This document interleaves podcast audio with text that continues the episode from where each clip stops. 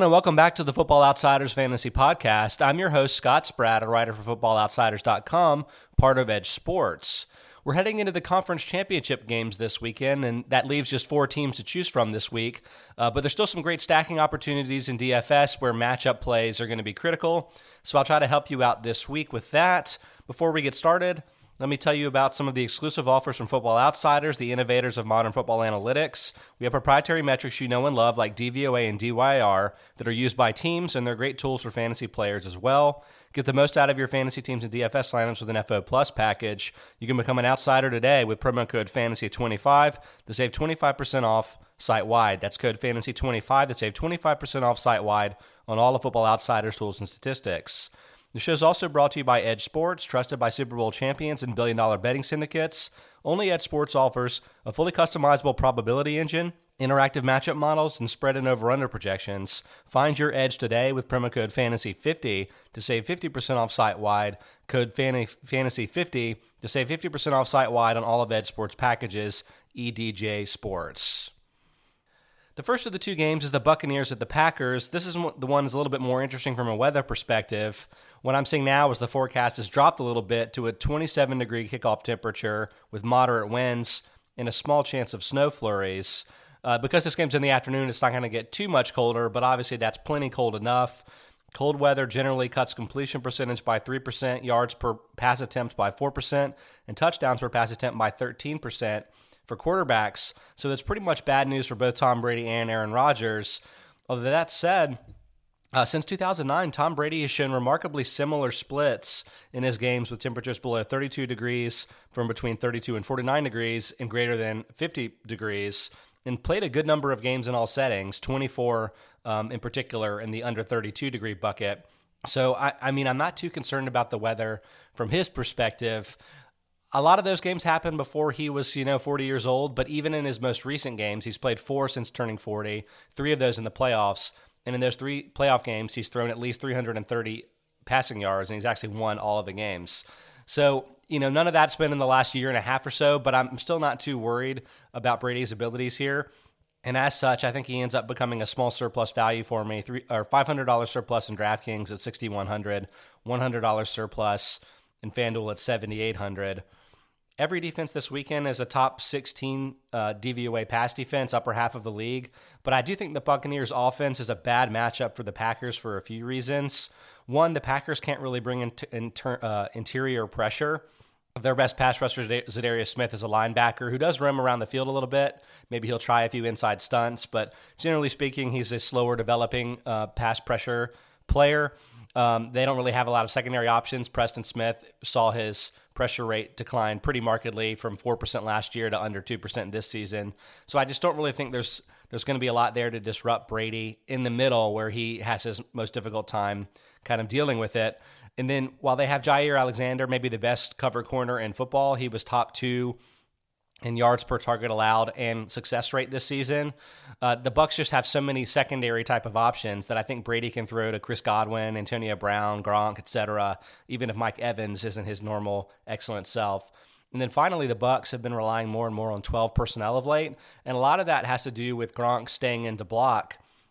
Uh, he's he's an excellent blocker, obviously, and that's been kind of a big boost for the team since Alex Cappa fractured his ankle and is going to miss the rest of the playoffs the two, I mean, both he and Cameron Brate are capable receivers. I think that creates a lot of mismatches for what the uh, the Packers try to do with their their undersized dime type defenses. So I think there's a lot of reasons to trust that Brady's going to have success against the Packers this week, like he did in Week Six when they blew out the team 38 to 10.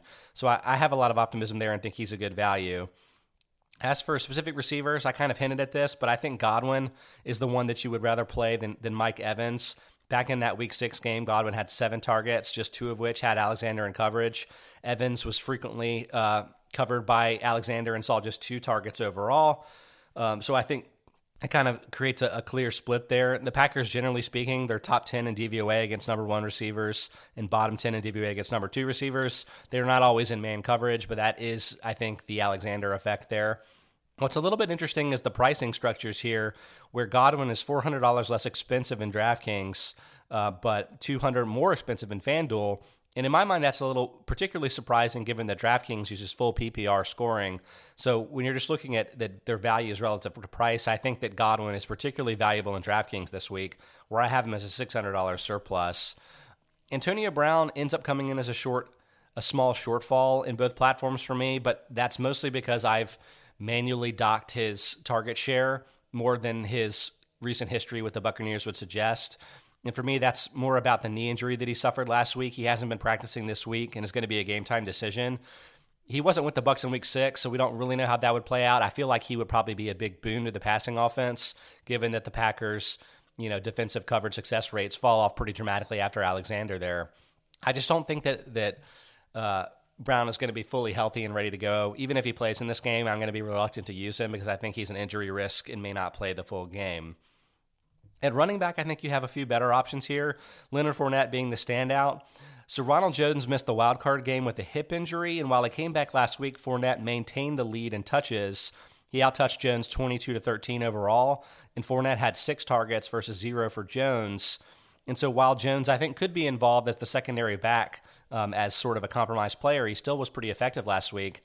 I just think, in particular in DraftKings, you really want to rely on Fournette getting those targets again with the full PPR scoring.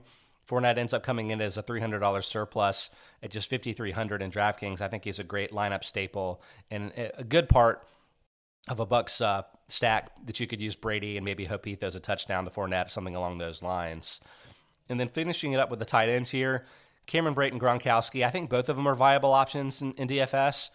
Brate has outpaced Gronk 15 to 12 targets since week 16. Again, that's with Gronk staying in the block more and more. Brady's actually run more pass routes than Gronk each of those last four games. And so Brate ends up becoming a pretty decent value. But Gronk, obviously one of the premier touchdown scorers in the league, uh, he's had a few touchdowns fall off his hands in recent weeks. Uh, but two touchdowns overall versus zero for Brate since week 16, 1.73 opportunity adjusted touchdowns versus 0.97 for Brate. So Gronk is a lot more likely of the two to score, and if he scores, that's going to uh, sort of disrupt the idea that Brate is the better player based on his his route running. Uh, but I think both players are good options. You you could roll with either. Um, obviously, just choose one of the two, though. Um, even if you could put one in the flex. Moving on to the Packers, Aaron Rodgers, uh, not a player that I'm a huge fan of this week. Negative 250 surplus in DraftKings, negative 1,050 uh, in FanDuel, where he's very expensive at 8,700. A couple factors here. One, he hasn't averaged any more points at home than on the road in recent seasons, so I don't really think there's a home field advantage. Probably a lot to do with the conditions that he typically faces in Green Bay, but hey, he's going to have tough conditions this weekend, so that's that's tough. And then obviously the Bucs, while their run defense I think draws a lot of the headlines, they're a tough defense all around. Uh, they're the number eight increaser of passing interceptions, number four increaser of passing fumble rate. Uh, Rodgers obviously had some interceptions in the Week Six game that I don't think necessarily are going to continue, but I do think the Bucs could continue to disrupt Rodgers. Uh, they were effective with both their blitzes and with their four-man pass rushes in terms of bringing pressure. And the Bucs get Vita Vea back this week, and the, the Packers have since lost David Bakhtiari, their left tackle, and probably their best offensive lineman in pass protection. So I think that could create some issues. Rodgers has four and five sacks in two games this season against the two teams that brought the most pressure with four man front uh, four man uh, rushes. One of those was against uh, was against the Bucs. The other was against the Panthers in Week 15, and he didn't take two. He didn't take more than two sacks in any other week this season. So this is kind of a rare type of defense with the right players to disrupt what Rodgers likes to do offensively. I think that could be a problem for him, and I think it could be a problem for all of his receivers if he's a little bit less effective passing than he normally would be. Davante Adams ends up coming in as the biggest shortfall in value, but obviously he could erase that with touchdowns. Uh, he's just a very expensive player, eight thousand in DraftKings, eighty nine hundred in, in FanDuel, and this really isn't the ideal spot for him. I mentioned too that cornerback Carlton Davis, he's back and healthy. He struggled with some injuries in December, but played 100% and 98% of the defensive snaps the last two weeks. He held Michael Thomas catchless last week, and while I think it's probably come out since then that Thomas was dealing with a lot of injuries that we didn't fully understand this season, Davis did have success against Adams during the regular season matchup, uh, and I think he could be enough to make uh, make Adams a little bit of a shortfall in value. You could roll with Allen Lazard. I think he's a little bit better priced in DraftKings at 400 surplus at 4,200, but I would really rather avoid the passing game here in general. And then I don't really want to uh, run with the running game, in particular Aaron Jones, who I see as a $500 and $1,200 shortfall in value in the two platforms. The Bucs are the number one DVOA run defense. They're a top five cutter of run plays, so that's bad news for all of the backs here. But Jones went just 10 carries for 15 yards in week six.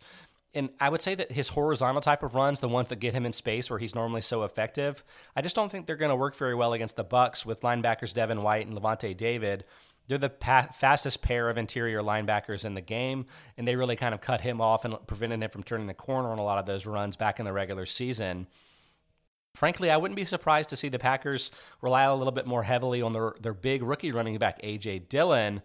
Uh, he's been getting a little bit more work of late. He had six carries last week, more than he had in any of the first 15 weeks of the season. So I think that LaFleur is going to trust him even in this critical playoff situation. He's also six foot and 247 pounds, so a Derrick Henry type of size player.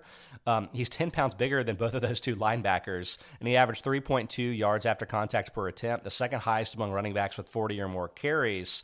So I think he teased the potential to be that type of north south runner, that power back I think that's much better fit against this defense. That's uh, I think they were number one in yards before contact allowed, like the, the lowest under two yards before contact.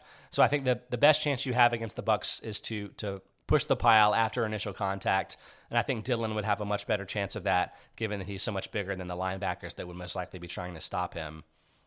And finally, for the Packers, Robert Tonyan, I think, is a mild surplus in both of the platforms. The Bucs are the number 25 DVOA defense against tight ends, so that's probably a particular weakness for the team, and especially if the weather is a concern that prevents some of the deeper shots to your Marquez Valdes Scantlings of the world.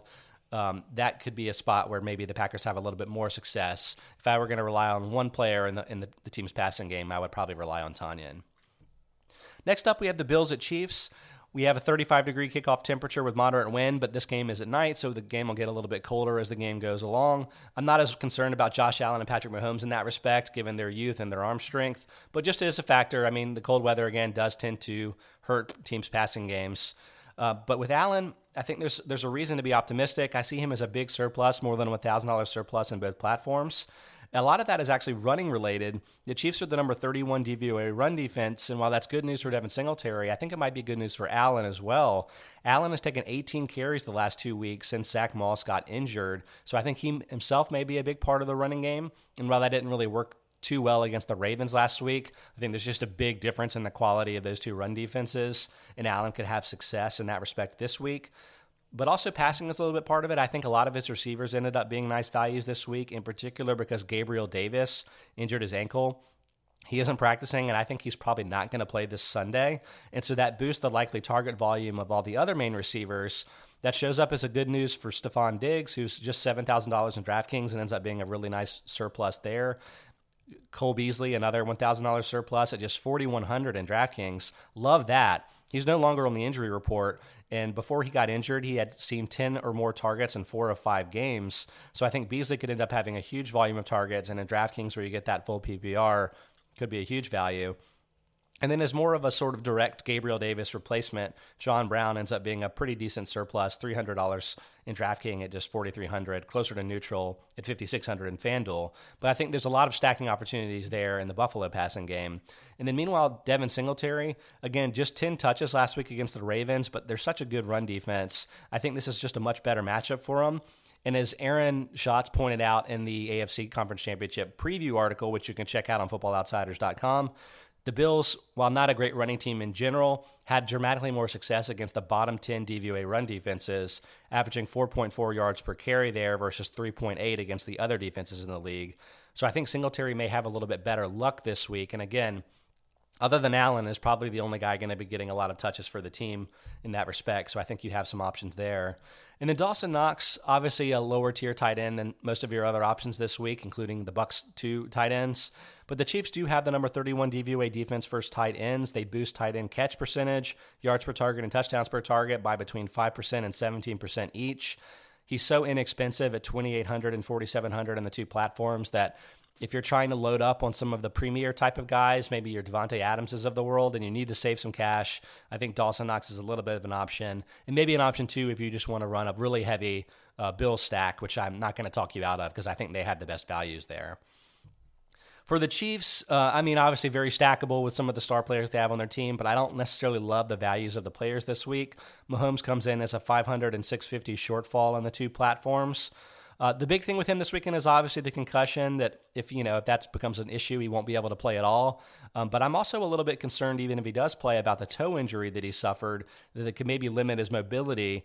Mahomes obviously one of the best passers ever, um, but he does some some nice fantasy work on the ground too. He's had 25 or more rushing yards in seven different games this season. So again, that's you know more than two fantasy points there. Plus he's ran, running a few touchdowns, so that could be erased if he's unable to really move this week, and that could be enough to, in my mind, make him a shortfall in value in the platforms.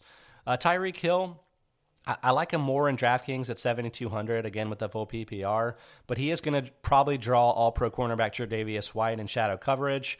In week six, White limited him to three catches and 20 yards. And even though he wasn't quite as good this season from, you know, a coverage success rate perspective, he's still one of the premier cover corners in the game and I think could be a problem for Hill.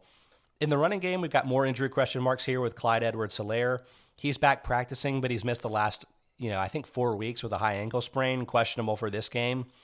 If he plays, I mean, he's a small surplus, so I think he's an option for you to use. The Bills are the number uh, 17 DVOA run defense, so pretty close to the middle of the pack. But they have been improving of late. They're up to 14th there. And given that Edward Helaire has the questionable injuries and the, the Chiefs have other options, I would probably rather just steer clear of everybody if he plays. What I'd much rather see is if he ends up being out, then I think Darrel Williams becomes a little bit of a value. Williams is priced like a starter at 4,800 in DraftKings and 6,000 in FanDuel, so you can only use him if Edwards Helaire misses this game. But if that happens, Williams was really a lion share type of car, um, volume last week 13 carries and four targets. Le'Veon Bell got just two and two, respectively. So I think Williams becomes an option there as the clear lead back if Edwards Helaire can't go. And then closing it up with Travis Kelce, always a pretty decent option.